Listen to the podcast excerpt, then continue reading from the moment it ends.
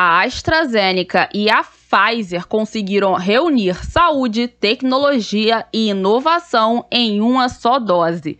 Isso porque os times que receberam o nome dos imunizantes, formados cada um por um professor e cinco alunos, venceram a Liga das Startups de Saúde no último dia vinte e seis. O evento, promovido pela U E R J, reuniu alunos e professores com o objetivo de propor soluções para melhorar os processos de gestão no Hospital Universitário Pedro Ernesto e na Policlínica Piquet Carneiro.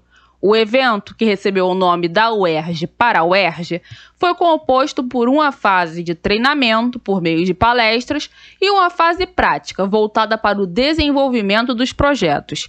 Os dez times foram divididos entre projetos voltados para cada unidade de saúde e nomeados de acordo com as vacinas para o novo coronavírus. A Janssen e a Sputnik V foram derrotadas pela criatividade da AstraZeneca, que ficou responsável pelo projeto do Hospital Pedro Ernesto. A equipe desenvolveu o MedData, um aplicativo para gerenciar todo o cotidiano do hospital universitário por meio de um simples smartphone.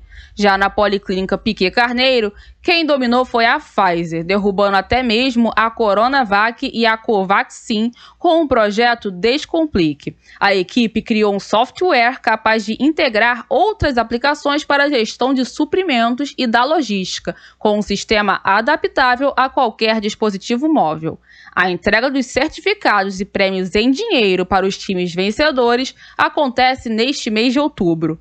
Segundo Carla Figueiredo, professora de matemática e estatística e idealizadora do projeto, o momento é de iniciar a implementação das soluções e transformá-las em realidade a partir da união das equipes vencedoras, das unidades de saúde e de profissionais da área de desenvolvimento e programação do Senac, que foi parceiro do projeto. Para conferir a live de encerramento, acesse o canal do Teleodonto Erge no YouTube.